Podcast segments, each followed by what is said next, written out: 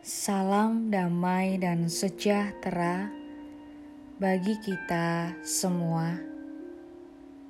Saudara yang terkasih, hari ini kita akan bersama-sama merenungkan firman Tuhan yang diambil dari Amsal 30 ayat 7 dan 8. Dua hal aku mohon kepadamu. Jangan itu kau tolak sebelum aku mati, yakni jauhkanlah daripadaku kecurangan dan kebohongan. Jangan berikan kepadaku kemiskinan atau kekayaan. Biarkanlah aku menikmati makanan yang menjadi bagianku kaya yang memberkati. Siapa sih yang tidak mau menjadi orang kaya? Rasanya tidak ada satupun orang yang menginginkan hidupnya miskin, serba kekurangan, dan terus kesulitan dalam memenuhi biaya hidup yang terus semakin tinggi. Tentu ini bukan hal yang dipandang salah. Tetapi di sisi lain, sebuah status kekayaan bisa juga akan dengan mudah menjerumuskan kita ke dalam rasa kepuasan berlebihan yang malah bisa membuat kita lupa kepada Sang Pemberi, lalu kemudian lupa bahwa semua itu Dia sediakan bukan untuk ditimbun, melainkan dipakai untuk memberkati saudara-saudara kita yang lain.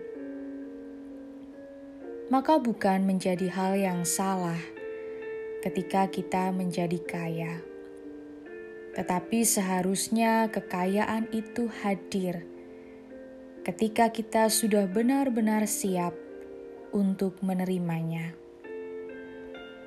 Arti siap di sini adalah sudah mengetahui terlebih dahulu dengan benar.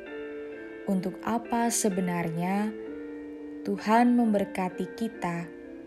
Dan untuk apa semuanya itu seharusnya dipakai? Dan tentunya siap untuk melakukan sesuai dengan kehendak Tuhan.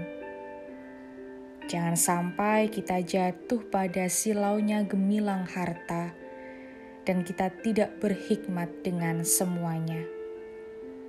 Maka isi doa dari bacaan kita adalah permohonan, jangan berikan kemiskinan dan kekayaan, tetapi berilah apa yang menjadi bagianku.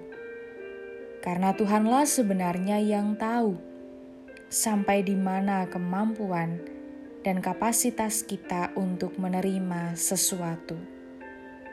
Dia tahu apa yang kita butuhkan. Dia juga jauh lebih mengenal diri kita. Oleh karena itu, yang terbaik adalah menyerahkan keputusan ke dalam tangan Tuhan, sembari kita melakukan karya. Tuhan bisa memberikan segalanya hingga berkelimpahan. Namun, sanggupkah kita menerimanya? Tanpa kemudian menjadi rusak? Mampukah kita tetap bersyukur dan mempergunakannya lebih lagi untuk memberkati sesama, atau kita malah terjebak kepada ketamakan untuk terus mengejar lebih banyak lagi demi kepentingan diri sendiri?